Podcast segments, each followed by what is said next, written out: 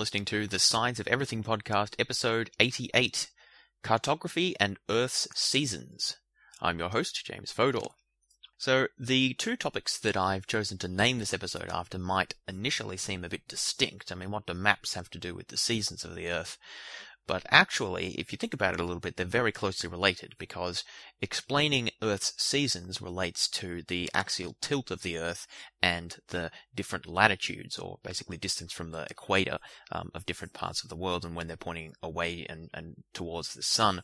And understanding that has everything to do with understanding maps and latitude, longitude, the equator, and all of the details about the language uh, of those. So, so that's why these two can, these two subjects are, are put together in one episode because one directly relates to the other. So don't worry if you don't understand those concepts that I've been talking about. That's what I'm going to be explaining in this episode. Particularly, we'll talk about the language used to describe the Earth, so latitude, longitude, equator, poles, and all that stuff. We'll talk about map projections and uh, the trade-offs involved in those briefly, and then we'll apply that knowledge to talk about the seasons. So what a season is and a little bit on the background there. And then we'll focus uh, a lot of the episode on talking about axial tilt and how that changes between equinoxes and solstices. And we'll also look at the differences in the seasons between equatorial, mid latitude, and polar regions and how that differs from uh, place on, on the globe. And we'll talk also a little bit about solar insolation and how also that varies between uh, across latitudes and how that relates to the seasons. Recommended pre listening is episode 22, Our Place in the Cosmos, and episode 87, The Geography of Planet Earth, might be somewhat helpful in, in setting the scene for this, although that's not super necessary. Okay, so let's start by outlining and discussing some of the concepts used to describe the planet Earth. So the study of the shape of the Earth together with its gravitational field is called geodesy. And the first step really in approaching geodesy is to be able to describe the shape of the Earth using mathematical means. And the way that's done, obviously, because the, the, the, Earth is not a perfect sphere, it's got mountains and valleys and so on, and the height, the elevation varies across the planet, among other things.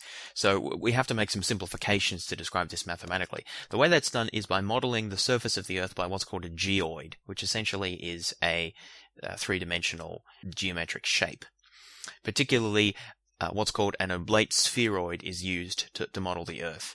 Uh, an oblate spheroid essentially, if you imagine a sphere and uh, think about a basketball, if that's helpful, and, and situate it so that the, the top of the basketball is facing up and the bottom uh, is, is facing down. So you've got the, the axis about which it spins pointing up and down. Now, if you were then to push on the top of the basketball and squash it just a little bit so that it bulges a little bit around the center. That's an oblate spheroid. It's, it's essentially a, a bit of a fat sphere, one with a bit of a belly that, that um, bulges out in the center. It's contrasted with a, a prolate spheroid, which is a sort of a, a, tall, skinny one, kind of like a football stand, uh, stood on end. So the Earth is an oblate spheroid. That means that the distance from one pole to the other pole is not the same as the distance around the equator. The equator is an imaginary line on the surface of the Earth that's equally distant from the North Pole and the South Pole, that which divides the Earth into northern and southern hemispheres. So the northern hemisphere being uh, the half of the Earth between the equator and the North Pole, and the southern hemisphere being the half between the equator and the southern pole. The distance around the equator, so the circumference of the Earth about the equator, is 40,075 kilometers, compared to the distance from one pole to the other, which is 40,008 kilometers. So those might sound essentially the same, and they are essentially the same. So that's why we think of the Earth as a sphere, because it's pretty close to a sphere, but it's not quite a, a sphere. In terms of the difference between polar and equatorial circumference is about 1% roughly. So the Earth bulges slightly uh, around its middle, essentially, and that's what we mean when we call it an oblate spheroid, or an oblate ellipsoid, it's sometimes also called.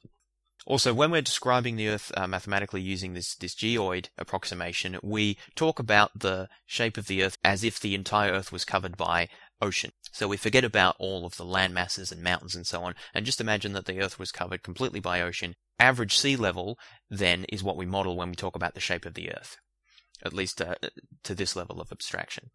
So, as you would hopefully know, and if not, go back to one of the previous episodes I recommended, 22 and 1 on, gravity. The Earth rotates about its axis, so it spins around its axis once every day. That's why we have day and night.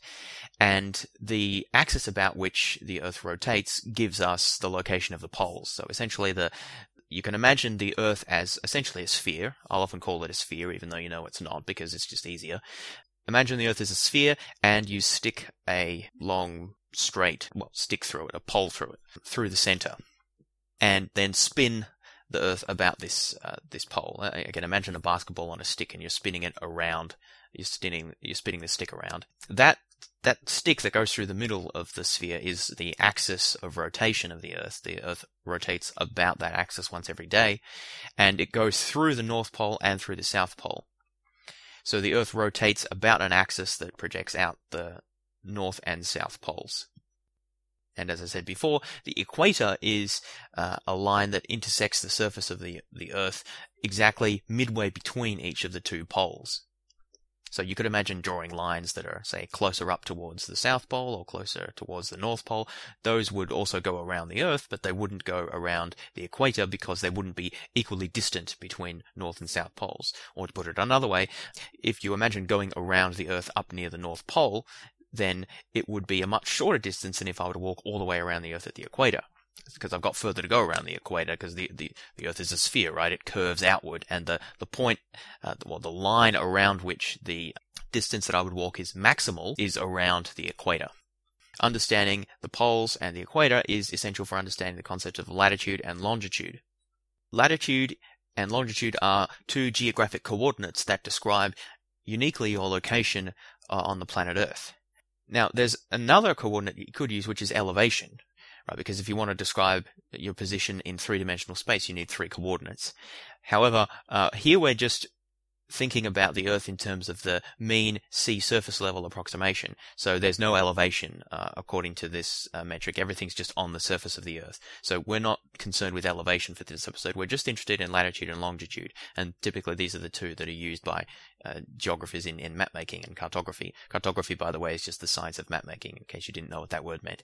Now, Latitude and longitude, what's the difference between them? Latitude is a coordinate that specifies the north-south position, whereas longitude describes east-west position. That's the, the simple, easiest way of understanding them. More specifically, latitude is an angle which ranges from zero at the equator up to 90 degrees at the north or south poles. So latitude is defined as some number of degrees north or south, meaning towards the north or towards the south pole. So you can think of it as st- you start at the equator and then you rotate your angle up some direction either to the north pole or to the south pole and however many degrees you rotate that's your that's your latitude. So if you're at the equator you don't have to rotate at all because well you're already there so that's 0 degrees. If you're at the north pole that's 90 degrees you've rotated your angle all the way from pointing to the equator up to pointing to the north pole so that's a 90 degree angle and therefore you're 90 degrees north. Likewise south pole 90 degrees south if you were halfway in between equator and the North Pole, you'd be at latitude of 45 degrees north. Likewise, 45 degrees south if you were in the southern hemisphere. Lines of constant latitude are called parallels, and they run east to west as circles parallel to the equator. So this is what I was talking about before when I was talking about walking around the Earth at ver- at different uh, distances from the pole. This is equivalent to walking around the Earth at different latitudes, or you know, flying around the Earth, same thing. The idea is that parallels, that is, lines of constant latitude, uh, get longer as you move further away from the pole. The parallel right at the pole is, well, zero. Parallels get longer as you go further and further south until when you get to the equator, the parallel at the equator, which is just the equator, is a maximal distance, that 40,075 kilometers. So that's latitude. What about longitude?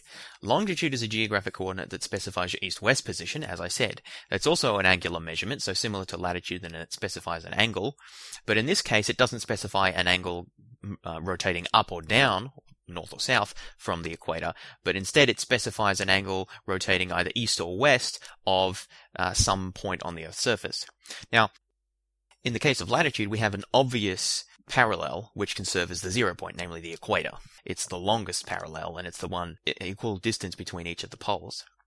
But what about in the case of longitude? Well, lines of uh, equal longitude That is, if you imagine drawing a line from the North Pole right to the South Pole, that's a line of equal longitude. It's the same east-west position, just at different latitudes. These meridians, that there's no obvious one which can serve as the zero point because any meridian is equally long as every other. There's none that are equal distant from the poles or from the equator or anything like that, just because of the fact that meridians run, well, in a sense, parallel to the axis of rotation rather than perpendicular to it. That they don't exactly run parallel because they, they, they circle around the Earth, but hopefully you get what I'm saying. Parallels form a, uh, you can draw a plane through a parallel which uh, intersects the axis of rotation of the Earth that goes through that plane, whereas you can't do that for a for a meridian. So for that reason, there's no obvious meridian to serve as the zero point. So one had to be chosen arbitrarily. And after some debate, mostly I understand between the French and the British, uh, the Royal Observatory in Greenwich, England was chosen as the arbitrary prime meridian. That's where we say that the angle that we're measuring east and west from is at zero degrees. So it's sort of the analog of the equator, but for longitude in this in this case. Zero degrees runs through Greenwich, England. If you move east of that, you increase your angle. So that's said, that's said to be a plus or an eastward longitude. Or if you move westward, then the, your longitude angle decreases or it's, said to be a westward uh, longitude. So because there are 360 degrees in a circle, that means that longitude ranges from 180 degrees eastward to minus 180 degrees westward. So those add up to a total of 360 degrees. So you can circle right around from 0 degrees at the prime meridian through to plus 180 degrees and then plus 180 degrees maps straight into minus 180 degrees, obviously, because the world is circular. And so then you come back through the minuses and back through uh, up to 0 degrees.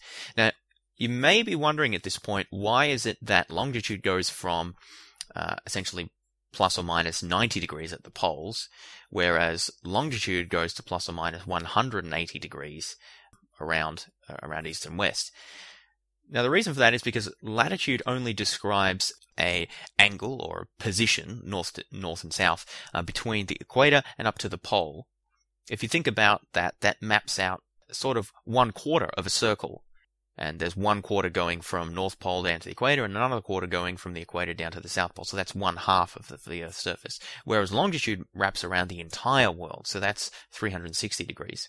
So to put it another way, it would be redundant for uh, latitude to go out to 180 degrees because, in fact, if you go uh, 91 degrees uh, latitude is actually the same as 89 degrees latitude. If you just sort of try and visualize going up to one degree just before the pole and then one degree uh, across down from the pole, those are actually the same thing. So it would be redundant to have any more than 90 degrees, uh, plus or minus 90 degree latitude. So I think that's enough about latitude, longitude, and those other terms. It's, uh, I emphasize that because it is important to understand these, because I'll be talking a lot about them uh, in other parts of the episode. Now, I just want to briefly talk about map projections, um, just to include this uh, important content. So, a map is a two-dimensional representation of the surface of the Earth, Particularly, I'm talking about global maps at this point. And it's mathematically impossible to accurately represent uh, distance, shape, and size all at the same time on two dimensions when you're projecting from a, a spherical or close to spherical three dimensional shape. That's mathematically impossible to do, which means that every world map is inaccurate in some respect. Either it distorts shape, or it distorts distance between points, or it distorts area, or it distorts some combination of the three. Note that this is true for all maps. However, maps of smaller areas are don't have as much distortion because uh, a small section of a sphere is always uh, roughly f- roughly flat. So you, the the curvature is not noticeable unless you get to a sort of large portion of the globe. But when you're trying to depict the entirety of the Earth, the problem becomes very severe. So every map projection has to make compromises and, and trade-offs about what it's trying to represent and how it represents it. Some of the most common uh, methods of representing the Earth on a two-dimensional surface are called projections because the original method of doing this was to literally project an image of the Earth uh, that is a, a, spherical globe of the Earth onto some sort of flat surface. And the different types of flat surfaces define the different types of projections. So, for example, you can have a conic projection, which is essentially imagine having, imagine that basketball again, which represents the Earth, and you put like a really big ice cream cone sitting on top of it, or really you could put it anywhere on it. The fact that it's an ice cream cone is not important, just a, a, a conical shape that sort of sits on top of it. That is a conical projection. Essentially, what it does is you project the uh, spherical surface of the Earth onto that cone. So obviously, when the cone is directly lying against the curvature of the Earth, that's going to be most accurate there because essentially the projection distortions are going to be smallest. However, as the straight surface of the cone moves further and further away from the curved surface of the basketball, um, you'll have more and more distortion. That is more and more difference between what the two-dimensional map shows and what the three-dimensional surface of the Earth actually is. So these the conical projections can be useful for projecting mid-latitudes because the the place of the least distortion tends to be uh, tends to be neither on the equator nor at the pole, but somewhere in between, just because of the way a cone sits on a sphere. Just try and visualize that, and you'll see what I mean. Another type of projection, which is probably the most commonly seen type of projection, still to this day, unfortunately, although it's not as bad as it used to be, is a cylindrical projection, which is essentially just placing a big cylinder around uh, around a, sphere, usually around the equator. And so this projects, uh, if, if, again you visualize where does a cylinder touch the sphere, it touches it on the equator and it gets further and further away from it as you move towards the poles. So this means that the equator or the equatorial regions will be the most accurately represented on a cylindrical projection, and the poles will be the least accurately represented.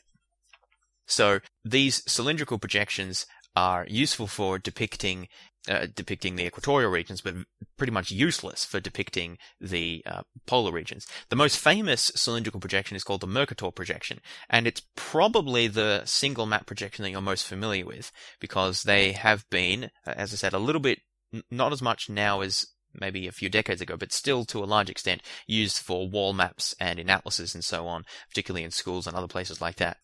The Mercator projection and, and similar sorts of um, uh, cylindrical projections are very useful, and one of the reasons that they're so widely seen is because they were used for centuries by navigators. Because on a Mercator projection, latitude, uh, lines of constant latitude and lines of constant longitude, that is meridians and parallels appear as straight lines, whereas on, on most other map projections that's not the case. And having meridians and parallels appear as straight lines makes it really convenient for navigation, obviously, because you just decide on a bearing and, and follow that and you can mark it as a straight line along a map. So very useful for um, ship-based navigation.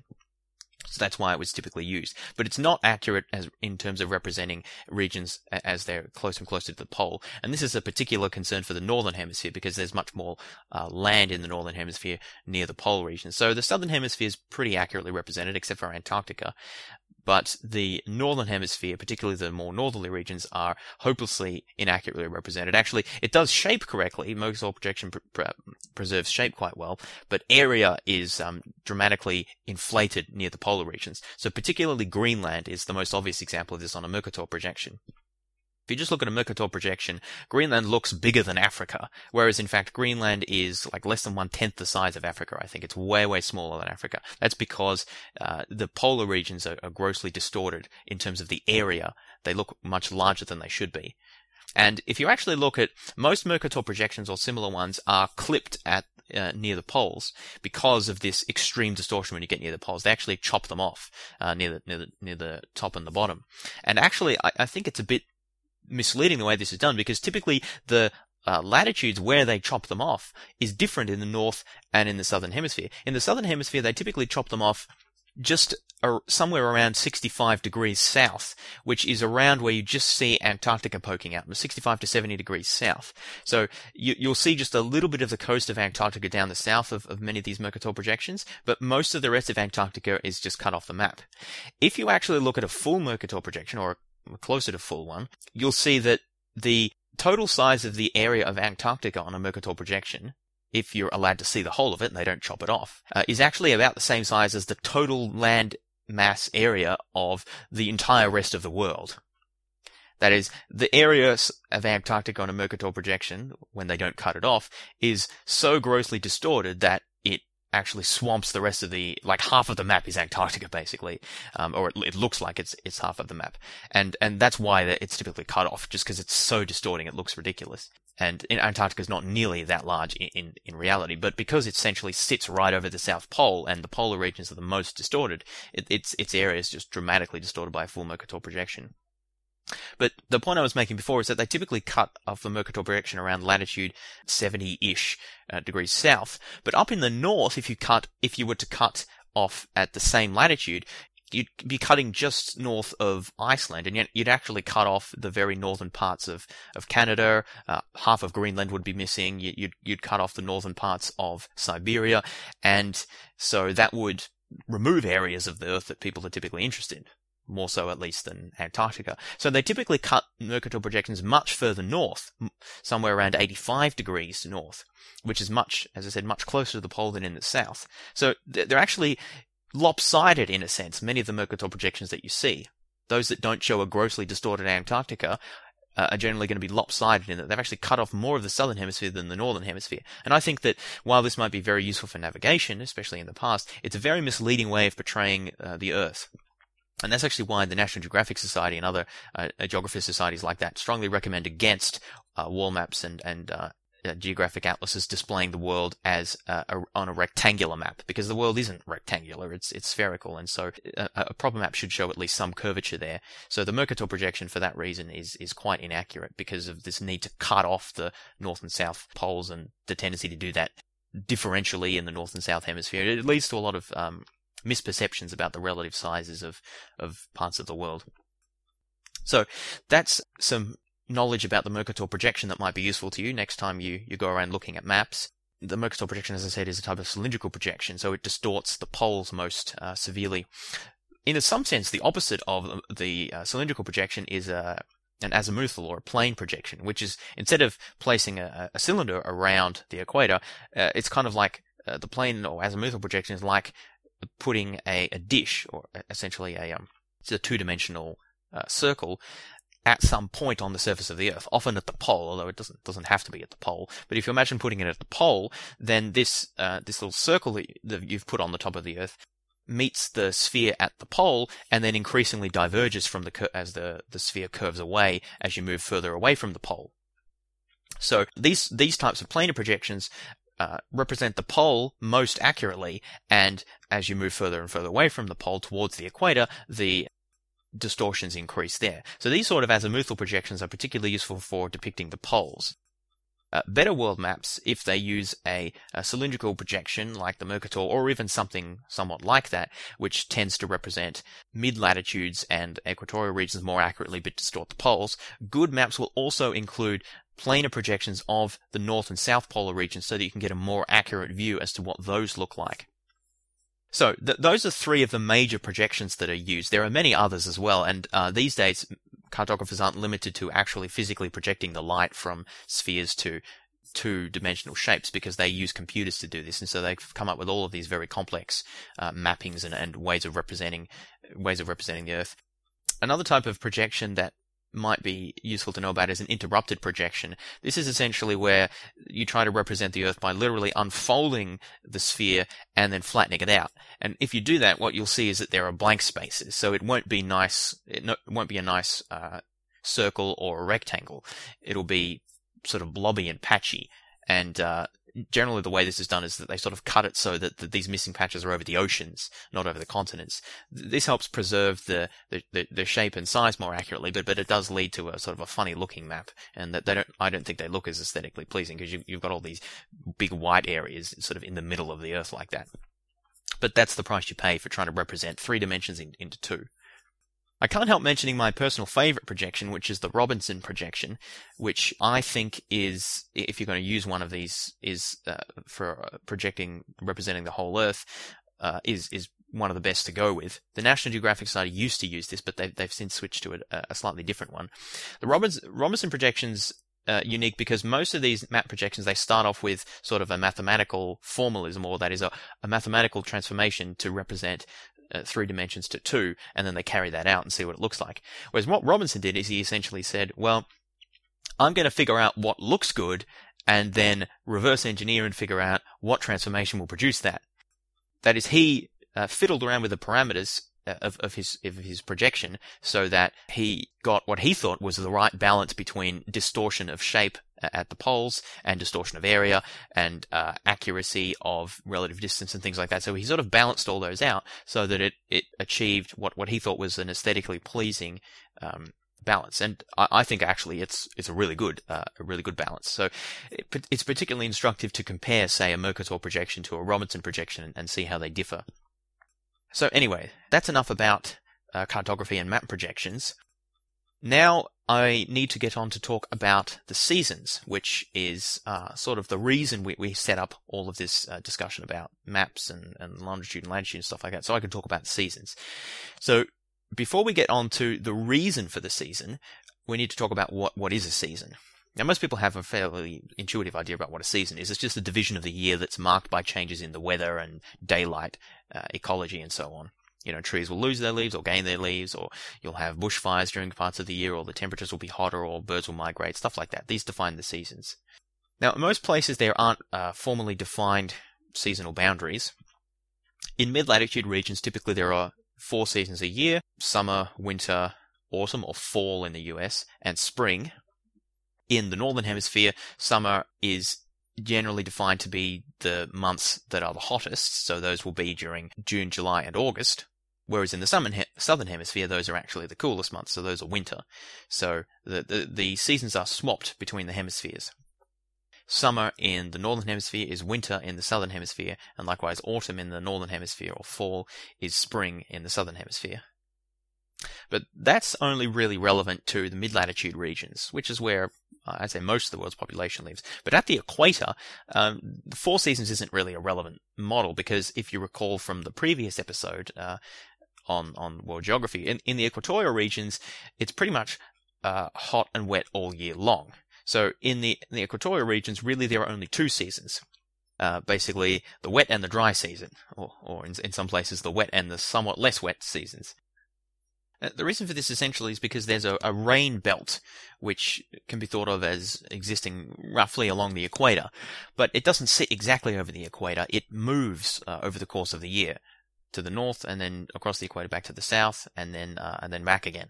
So when the rains move up uh, into the northern hemisphere, that occurs roughly over the period of northern summer, but it also extends sort of a few months either way. So uh, the tropical rain belt then moves back into the southern hemisphere where it sits for roughly around the southern summer, plus or minus a couple of months, so October to March, and then back up to the north for April to September, and, and then back over again. So if the rain belt's over where you are, that's going to be the wet season, and if it isn't, then that's going to be the dry season. So th- this is a more relevant seasonal variation for tropical regions. So why do we have seasons? Why is it that during part of the year we have relatively warm weather in summer, say, and in the other part we have relatively cool weather or downright cold weather, depending on where you live, in winter. What's up with that? Now, naively, I think a lot of people uh, reason that in summer we're closer, the Earth is closer to the sun, and in winter uh, the Earth is further away from the sun. Now, this turns out to not be the case, or in other words, this isn't the reason for why the seasons exist. But if you think about it, it actually can't be the reason. And uh, that's because when it's summer in the northern hemisphere, it's winter in the southern hemisphere. So suppose during the summer in the northern hemisphere, the Earth was a lot closer to the sun, and that's not the case, but just suppose it were the case.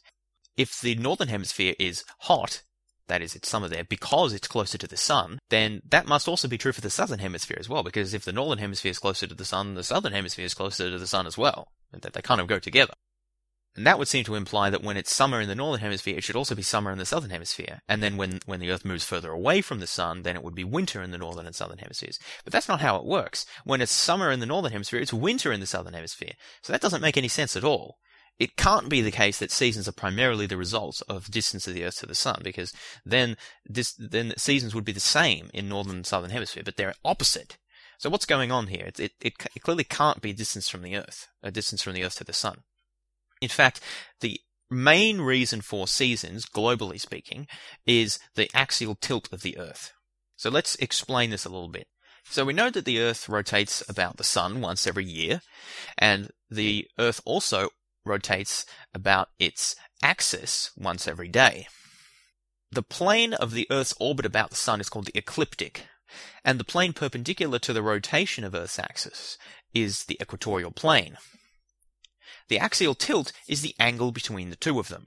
So in other words, you may not have known this, but the Earth the uh, plane about which the Earth rotates every day is not the same as the plane about which the Earth orbits the Sun. There's an angle between them.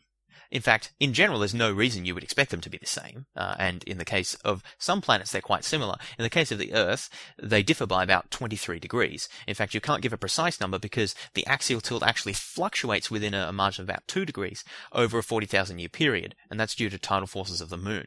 So not only is the Earth uh, the Earth's axis of rotation tilted relative to its orbit about the Sun, but that tilt sort of wobbles a little bit over uh, thousands of years. But but coming back to the Sun and the Earth, this 20 roughly 23 degree angle uh, is, between the ecliptic and uh, the, the plane of the equatorial plane is called the axial tilt of the Earth, and it is the main reason why seasons exist on Earth. So, to understand how this works, you, you need to visualize the Earth as it rotates about the Sun. So, think about that basketball on a pole again with the, the pole extending through the axis of rotation of the Earth. And now imagine that that pole is sticking straight up and down and we then orbit that, uh, we take hold of the pole and, and, and orbit it about uh, the, the, center, uh, the center of a big circle, which is uh, the, the sun. So the pole is up and down perpendicular to, uh, to, to the plane of orbit around the sun. This would be the case, or this would be a description of the Earth about the Sun, if there was no angle between the ecliptic and the equatorial plane. That is, if the Earth had zero axial tilt. In fact, that's not the case. Obviously, we know that there's 23 degrees of axial tilt. So what we need to do is take our pole that sticks through the Earth and rotate it a little bit, about one quarter of the way towards full horizontal. So it, we tilt it a little bit and then orbit it, and then keep sort of moving it, circling around uh, the center of the, which is the sun.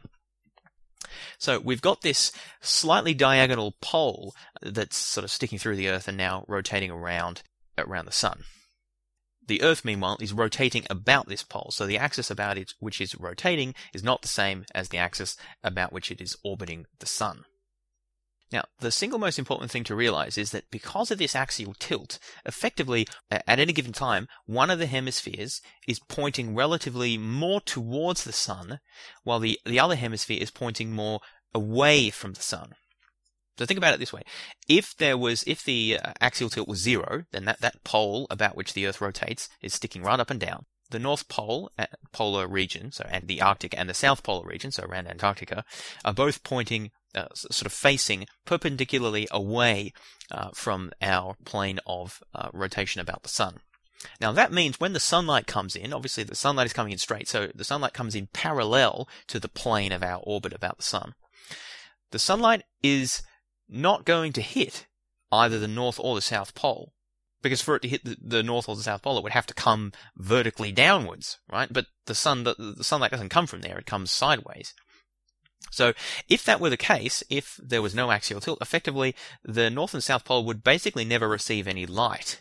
They'd never be able to see the sun. Now, that's not strictly true because there's also the Earth's atmosphere to take into account, and that uh, scatters the light a bit. But we're imagining the Earth didn't have an atmosphere, and we're imagining it's perfectly sphere and other simplifications to, to get the main point across. But if that were the case, and if there was no axial tilt, in fact, there would be a perfect uh, relationship between how far away from the equator you were and the amount of sunlight that you got. Obviously, during the daytime, you don't get sunlight during during the nighttime. But so at the equator, you'll get you'll get the maximal amount of uh, sunlight, which is called solar insolation, because the sunlight's coming right directly and hitting uh, and hitting you face on. Whereas up at the poles, the sunlight's not hitting you at all. It's sort of skimming right across you, right past you and you're missing it. Halfway sort of between the poles and the equator, you'll get some sunlight, but you won't get as much because the Earth curves away from those rays of sun as they're coming in. And so the sunlight's going to be spread over a wider area. And that will increase, that is the area that the sun, incoming sunlight is spread over increases as you move towards the pole until at the pole itself, the, the sunlight's coming in right parallel to the surface of the earth there, and you get no sunlight whatever. And so you never see the sun. This, I emphasize, would be the situation if there was no axial tilt. You'd get maximum solar insolation at the equator and progressively less as you move towards the poles, at which point you would get exactly none.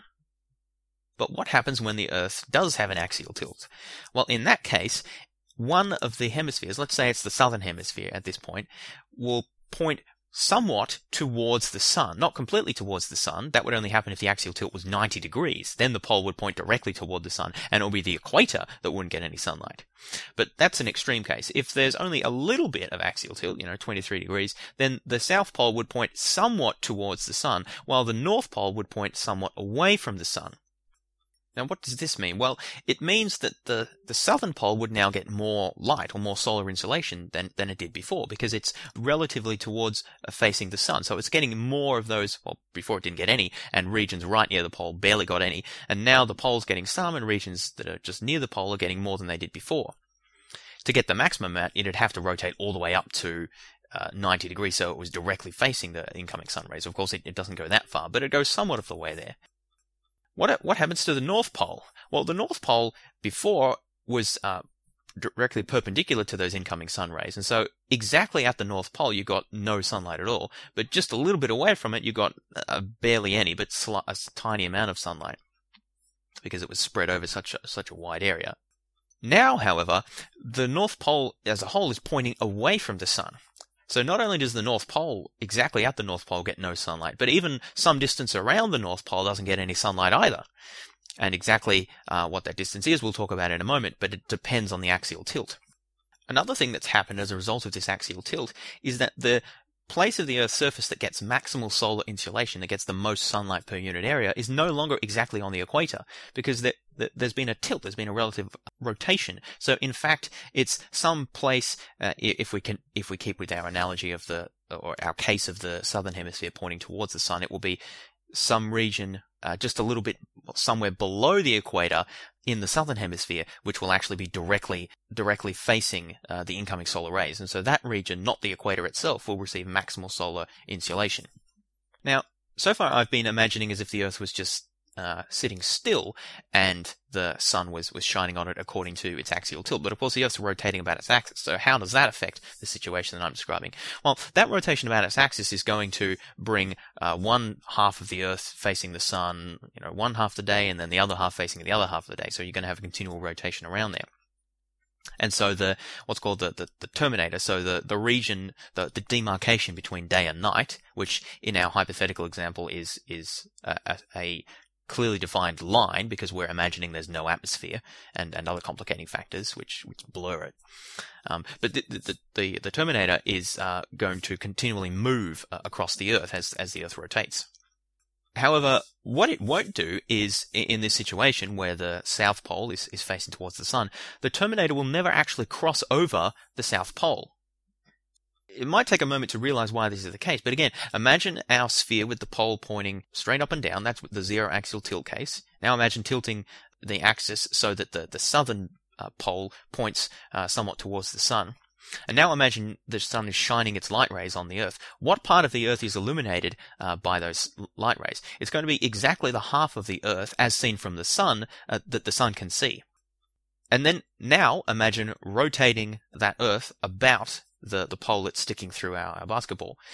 If you do that, and hopefully you, you, can visualize what I'm saying here, you'll notice that although for most of the Earth's regions, uh, it'll uh, they'll pass out into the illuminated region, then out of it as they turn, as they rotate around and then back again. Some region around the South Pole will always be facing towards uh, towards the sun, and so will always be in daylight. And conversely, some region around the North Pole will always be facing away from the sun, and thus will always be experiencing nighttime. And how big that region is again depends on the axial tilt. If the axial tilt was maximal, so that it was 90 degrees, and this pole now faces directly towards and away from the sun, then what you would have is uh, the entire southern hemisphere would would constantly point towards the sun and therefore would always be in daylight, whereas the entire northern hemisphere would constantly point away from the sun and therefore would always be in nighttime. And the Earth would rotate around, but it, it wouldn't make any difference as to which part was, was illuminated because the rotation would, would not bring any new part of the Earth to facing the Sun. But that's the extreme case.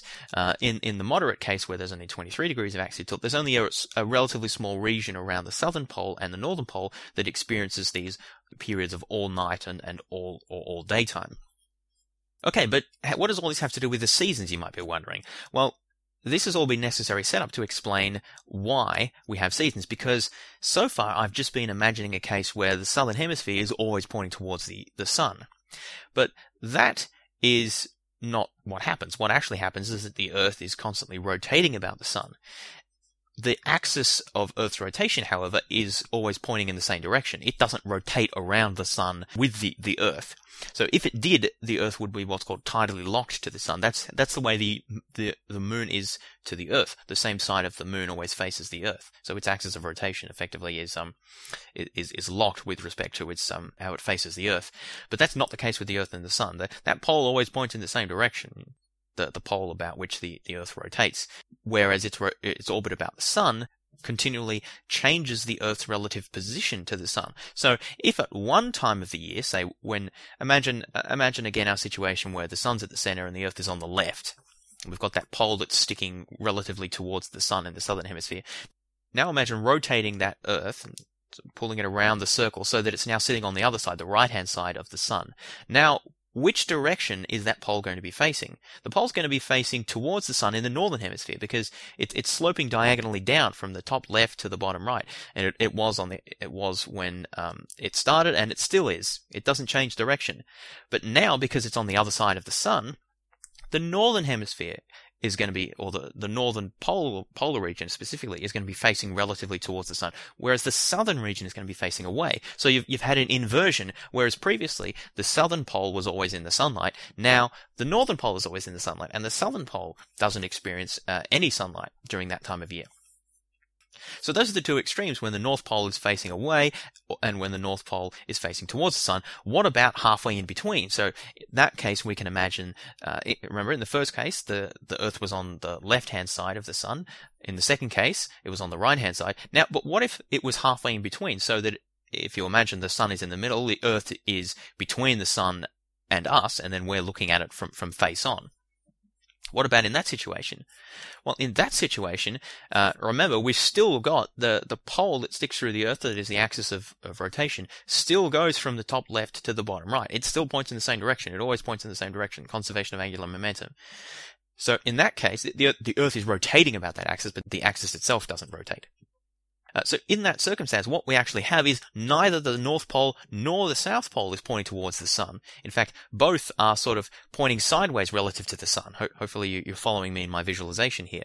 That the axis of the Earth's rotation instead of pointing more or less in the same direction as the, the sun's rays, as it did in the left hand and the right hand case, it's now completely perpendicular to the direction of the sun's rays, which are coming into and out of the picture, that is towards us, whereas the, the axis of Earth's rotation is, is, is diagonal from top left to bottom right.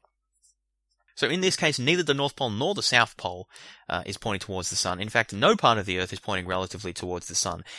In this situation, all of the Earth experiences uh, exactly 12 hours of, of daylight. So there's no region, that is, there's no region of the Earth that's always in sunlight and no region of the Earth uh, that never has sunlight.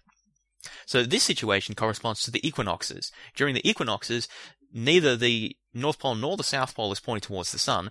All regions of the Earth on the exact day of the equinox experience exactly 12 hours of day and 12 hours of night.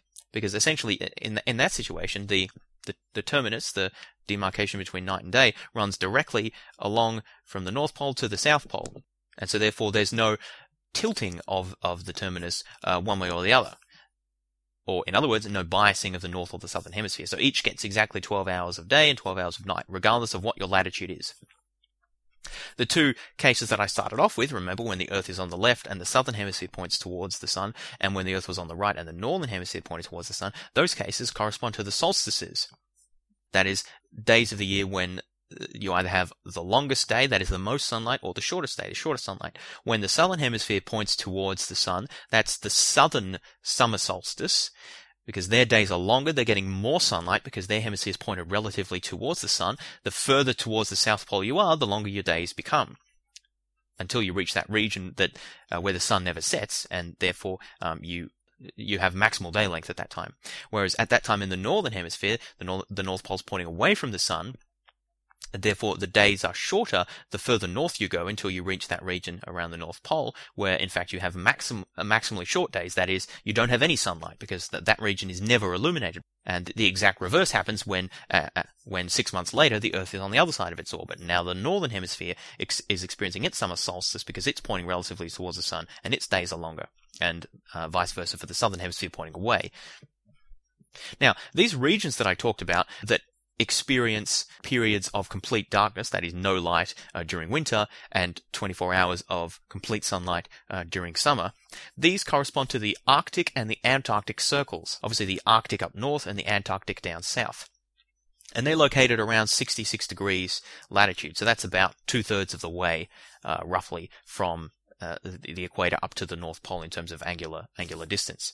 The the Arctic Circle is is located just sort of uh, it it, it, cuts across the northern region of Canada, uh, across through Greenland, just north of Iceland, uh, and just at the very northern tip of Scandinavia, and and across uh, northern Siberia. This, the Antarctic Circle basically just circles right around Antarctica. So Antarctica, it, it sort of marks out the boundaries of Antarctica, loosely speaking. So these regions mark out the areas of Earth where at least some of the time during the year there are days either of no sun or of uh, no setting sun. That is, uh, when the sun never sets during summer or when the sun never rises during winter. If you're right on the, let's say, Antarctic Circle, right down south, right on there, then the only day when you'll experience the, the um, when you'll experience the full extent of that, that is, say, the 24 hours of sunlight, is on the solstice itself, right on the summer solstice. On the summer solstice, right on the Antarctic Circle, at that latitude, regardless of your longitude, at that latitude you'll experience 24 hours of sunlight. Vice versa during winter, uh, uh, and the, on the Antarctic Circle, on the winter solstice, you'll experience no sunlight. The sun won't rise on that day because it won't ever clear the horizon because you're pointed, um, you're located on a part of the Earth that's pointed away from the sun. So right on the circle, it's only one day of the year, the, the solstice. As you move further towards the pole, more and more days of the year um, will be like that until you get to the pole itself, which experiences six months of sun and then six months of night, essentially. So its days right at the pole are six months long. Again, this is an ideal case where there's no atmosphere. In the in the real world, it's going to be a little bit more complicated than that because you can you can see the sun even if it's not quite clear the horizon because of the bending effects of the atmosphere and so on. I'm not going to go into all those details here. Um, I'm just trying to emphasize uh, that how axial tilt affects the seasons. So, in an ideal case, the pole is either f- facing towards the sun, in which case it always receives sunlight regardless of the rotation of the Earth's axis, or it's always facing away from the sun, in which case it never receives the sunlight. And if you think about it this way, the Earth is rotating about its axis, which extends from the North Pole to the South Pole. That means uh, the further away from the pole you are, the more the the greater your velocity is as you as as that part of the Earth spins around. At the pole itself, there's actually no velocity. The the pole isn't orbiting about itself because the, the pole is at the place where the, the orbit is centered.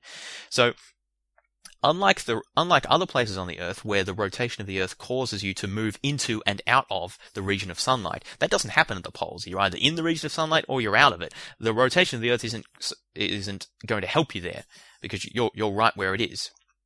So at the poles, winter is the same thing as night, and summer is the same thing as day. Uh, that is, the summer is six months long, as is the day. The winter is six months long, as is uh, the night. As you move further away from there, you get uh, more and more balanced days and nights until when you're at the equator, you've got the most balance. So th- that's the Arctic and Antarctic circles. That's why those are important. Those are the places where, right on the solstices, you get either no sun or 24 hour sun, uh, depending on whether it's winter or summer. What about the equator? Well, the, the equator is the place where you get maximal sunlight. Actually, not at the solstices, remember, because at the solstices you've got uh, a relative tilt where do you get maximal sunlight at the solstices? I said it was either somewhere to the north or to the south of the equator, again, depending on the season, whether it's winter or summer.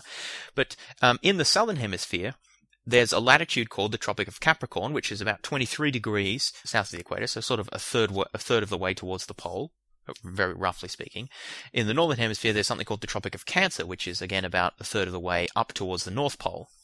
The Tropic of Cancer marks out the latitude where the sun is directly overhead at the summer solstice. That is the summer solstice in the southern hemisphere, because it's at this region, this uh, latitude around the Earth, that the sun is directly overhead. It's not directly overhead of the equator, because the equator is actually tilted a little bit away from, from the sun, or a little bit relative to the sun at this time of year. Vice versa, if you uh, move six months ahead, the Tropic of Cancer will be in the northern hemisphere will be the place where the sun is directly overhead when the um, when there's a summer solstice there, or when there's a winter solstice in the in the southern hemisphere. Of course, when I say the sun is directly overhead, the sun obviously moves across the sky over the course of the day as the Earth rotates. So I'm talking about at noon, where is the sun?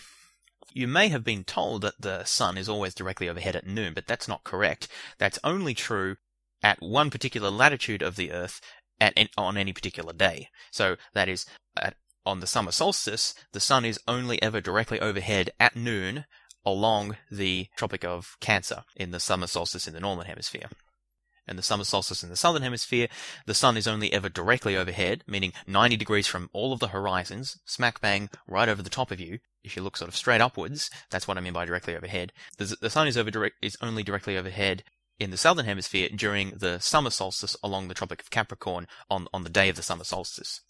What about at the equator? When is the sun overhead at the equator? The sun is overhead at the equator at the equinoxes.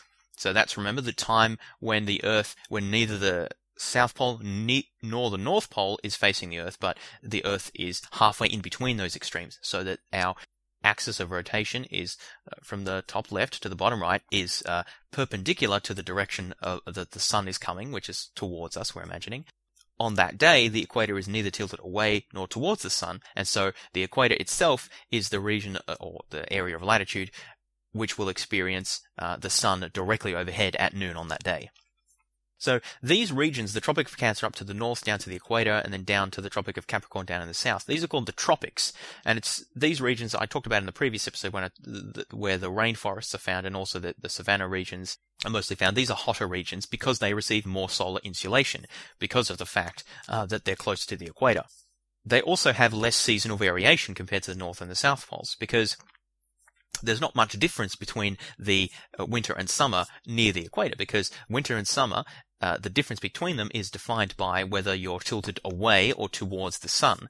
The closer you are to the poles, the more extreme the difference will be. Until when you're at the pole, you get maximal uh, extreme difference of seasons when either you have 20, you, you have six months of sunlight or six months of nighttime. So that's an extreme difference in seasons. That's about as much as you can get.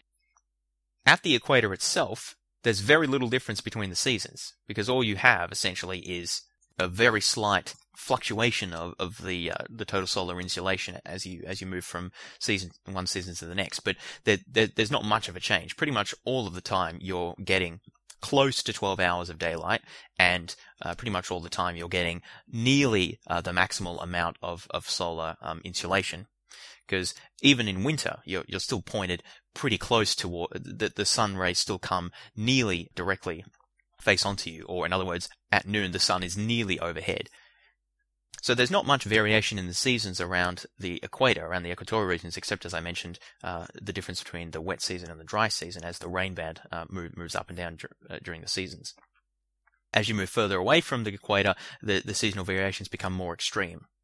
So a very crude way of thinking about this is to imagine that, that the seasons are caused by the difference between how much sunlight or solar insolation your latitude is expecting to get versus how much it actually does get. And the difference, of course, caused by the axial tilt.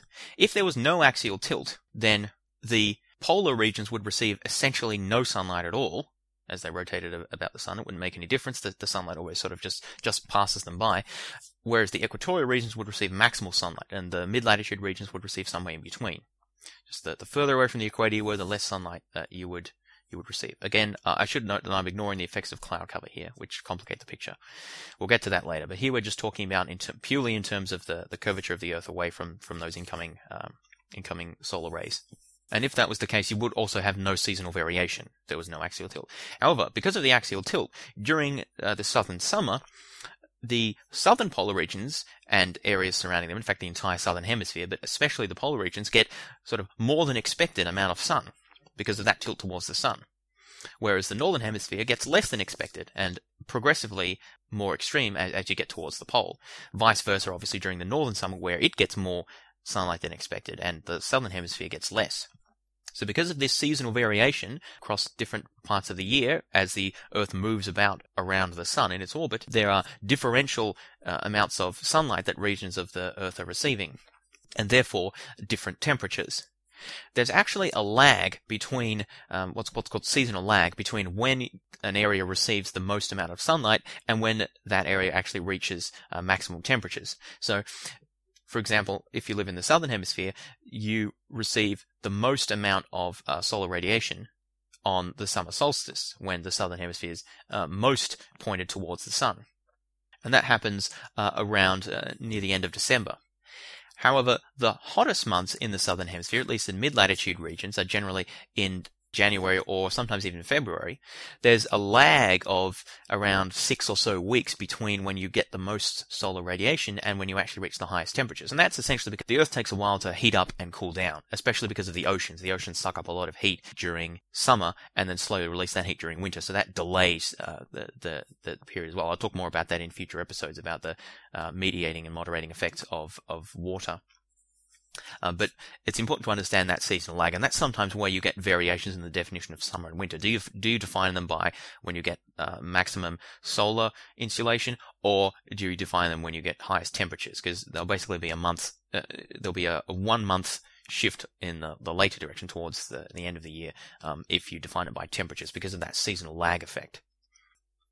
One final point that I want to discuss is sun paths. That is, what, what paths does the sun progress across as it passes over overhead. Now that varies depending on two factors. It it um, it varies depending on your latitude and it varies depending on the time of year. Now the simplest case, which is perhaps what you'd been taught or imagined, is when you live on the equator.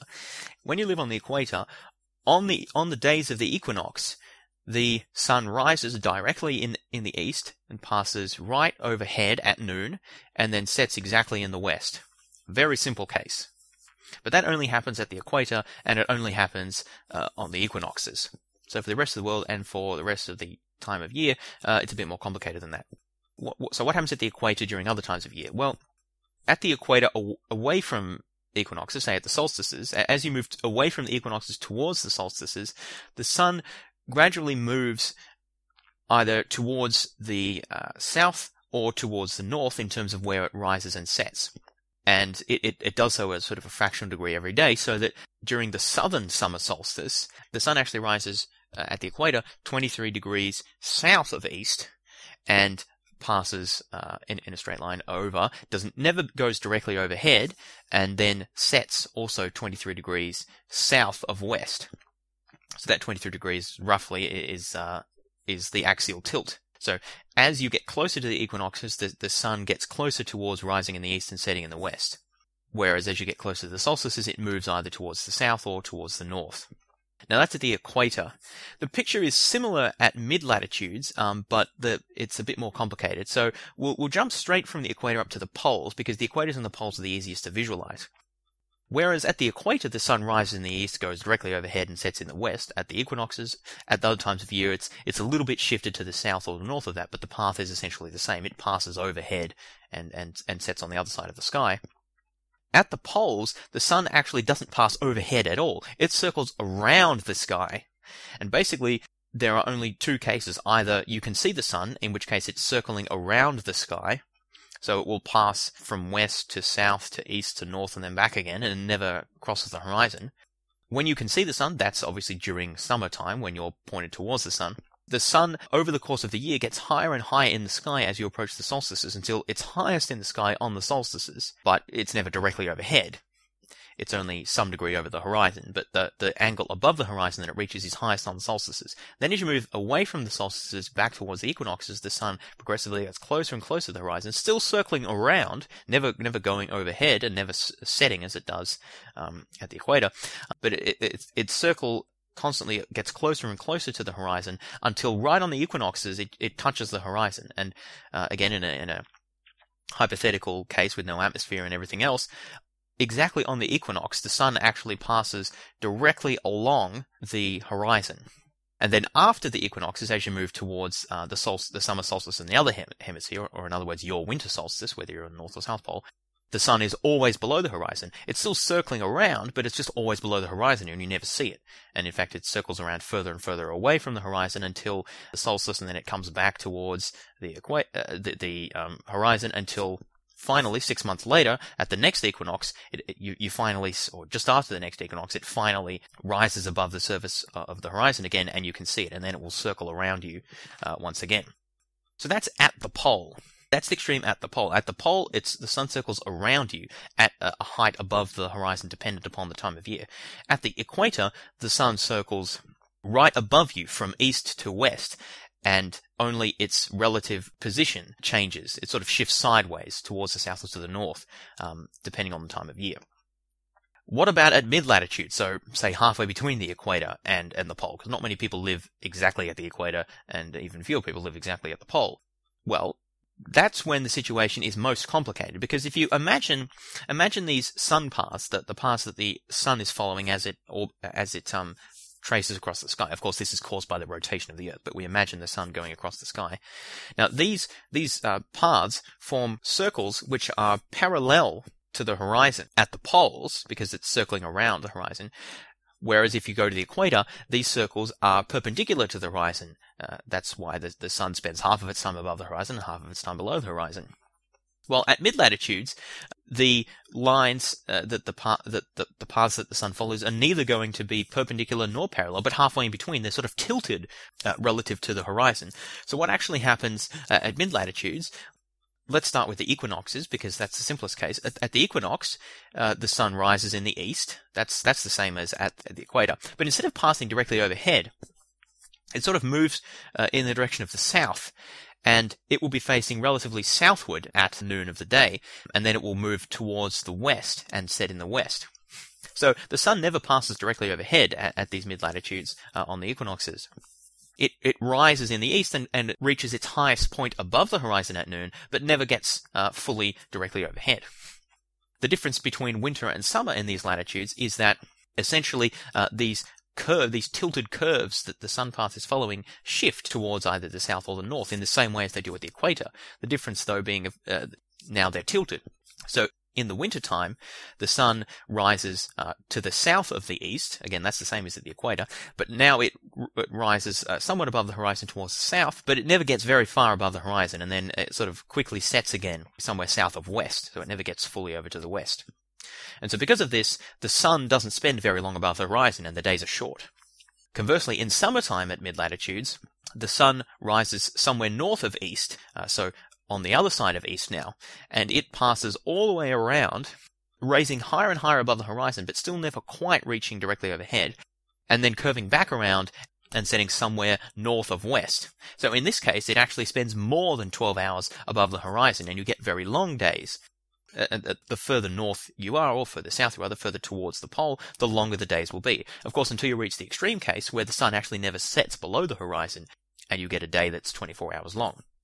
So this is much easier visualized than explained, but hopefully you've been able to mentally see what I'm getting at. And um, if you want to listen back over this when looking at a diagram, which I'll post up, or ideally even an interactive simulation, which you can find some some really good ones, and I'll post a, a link to one of those um, on the Facebook page of, of the podcast, particularly because those sun paths are hard to visualize. But the basic point is that the, the, the path that the sun follows in the sky depends on your latitude. It circles around you when you're at the poles. It goes directly from east uh, over to the west above you when you're at the equator, and it follows a sort of complicated curved path, sort of diagonally across the sky in some sense, relative to the horizon, when you're in mid latitudes. And the amount of time that it spends above the horizon increases during summer and decreases during winter. And that's one of the reasons why summers are warmer than winter because the sun spends more time above the horizon. The other reason is because you're tilted relatively towards the sun and therefore the sun feels hotter. And you will actually notice the sun feels hotter in summer than it does in winter, and uh, especially if you live um, relatively close to the poles, that is at a at a more extreme latitude. And the reason for that is not because we're closer to the sun, it's because we're tilted relatively more towards the sun during the summertime. And so its heat or its energy is spread over less of an area, whereas during the winter we're tilted away and so its energy is spread over a wider region and so it's more diffuse.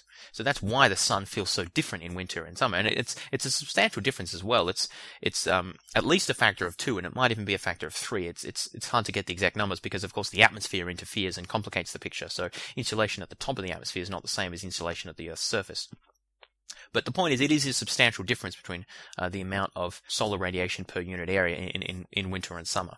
So that's why the, the sun is hot, feels hotter in, in summer than in winter. But how hot the sun feels is not the same say if you're standing out in the sun and just well how hot does it feel on my skin that's not the same as the ambient temperature the ambient temperature is much more dependent upon wind patterns and cloud cover and things like that whereas the uh, the how hot the sun feels is mostly dependent on on just um, how close you are to your summer or winter solstices so the other effects of climate and weather including global circulations of air and water, cloud cover, and these other factors we'll talk about in some future episodes. Here, I just focused on um, the Earth's seasons and the axial tilt and how uh, they're related to each other. So hopefully that was relatively clear. I know it's difficult uh, without the diagrams, but if, if parts of that were unclear, hopefully you'll be able to uh, follow up with uh, some diagrams and, and see what I'm talking about in some of the cases. Uh, if you enjoyed the show, please uh, feel free to send me an email letting me know. fods12 at gmail.com, F-O-D-S-1-2 at gmail.com is my address, and give me some feedback, or even if you didn't enjoy the show, I'm, I'm always open to suggestions. Another way that you can support the show is to go onto our Facebook page and and uh, like that page. That's a way of getting updates about new episodes, visual aids, and also sharing the, the show with, with friends. You can also go onto one of the podcast aggregator websites like iTunes and leave a favorable review. I always appreciate those. So, thank you very much for listening, and I'll talk to you next time.